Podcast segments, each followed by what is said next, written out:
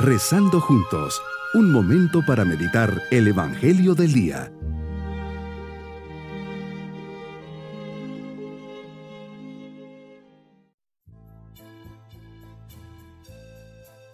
Qué gusto saludarles en este día sábado de la séptima semana de Pascua.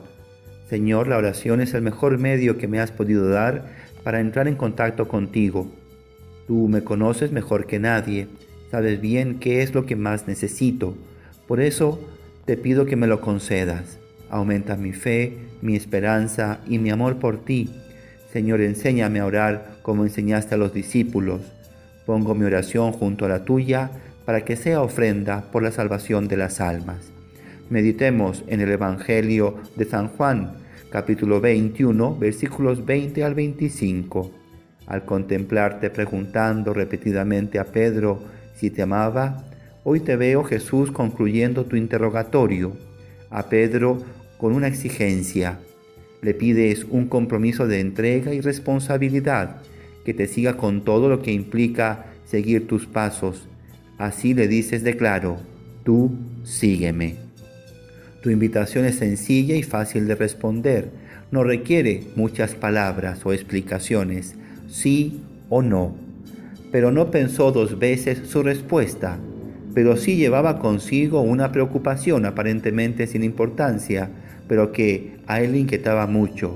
¿Y qué será de este, o sea, de Juan? Los apóstoles, como hombres que eran, tenían miedo ante la misión encomendada. La preocupación de Pedro era saber si iba a estar solo o acompañado en su misión. Jesús le llama la atención pidiéndole que solo se preocupe de seguirte. Tú sígueme, que yo jamás te abandonaré, y no te preocupes de los apoyos humanos, de las seguridades humanas. Me invitas a seguirte muy de cerca, sin miedo y muy unido a ti. Tú eres la verdadera vid.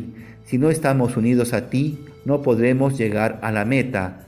No podremos decir que estamos siguiéndote. No podemos decir que caminaremos detrás de ti hasta el final.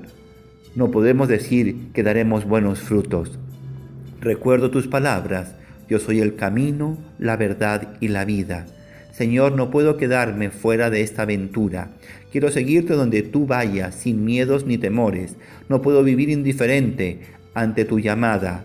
La acepto, Señor. Gracias por tu amor de predilección, por escogerme y llamarme. Señor, deseas que cada uno de nosotros sea también como Juan, un discípulo tuyo, que viva en amistad personal contigo. Para lograr esto no basta llevar una vida cristiana con lo mínimo indispensable, con asistir alguna vez a misa o decir que somos cristianos. Es necesario esforzarnos por vivir como tú viviste. Esta debe ser mi meta, tenerte como el mejor amigo. Y ya sé cómo se trata a los amigos.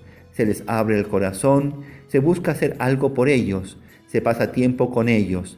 Tengo también tu ejemplo, eres compañero, me acompañas, me proteges, me ayudas, me animas, esperas, comprendes, perdonas. ¿Por qué no decidirme a confiar y a creer totalmente en ti? Tu amistad requiere esfuerzo, en concreto exige ser más silencioso, es decir, escucharte en la oración, pues solo en el silencio se puede escuchar al amigo del alma. ¿Quiénes eran los apóstoles? Pedro, Andrés, Santiago, Juan. En palabras comunes podríamos decir que eran tus amigos, fueron tus discípulos y tus testigos, porque antes eran tus amigos, porque tenían una amistad profunda y estrecha contigo. En nuestra vida de fe debemos de estar atentos. No basta con llamarnos cristianos o tener ciertos conocimientos de la doctrina católica, aunque esto es muy necesario. Es imprescindible conocerte, tener una relación íntima, de amistad real, personal, capaz de dar sentido a la propia vida. Mi propósito en este día es decirle al Señor que lo quiero seguir, aunque en ocasiones me implique sacrificar cosas del mundo y gustos personales.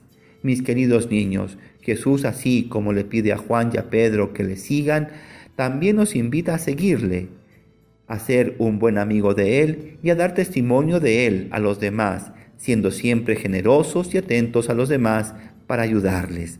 y nos vamos con la bendición del Señor. Y la bendición de Dios Todopoderoso, Padre, Hijo y Espíritu Santo, descienda sobre todos nosotros. Bonito día. Hemos rezado junto con el Padre Denis Doren, Legionario de Cristo.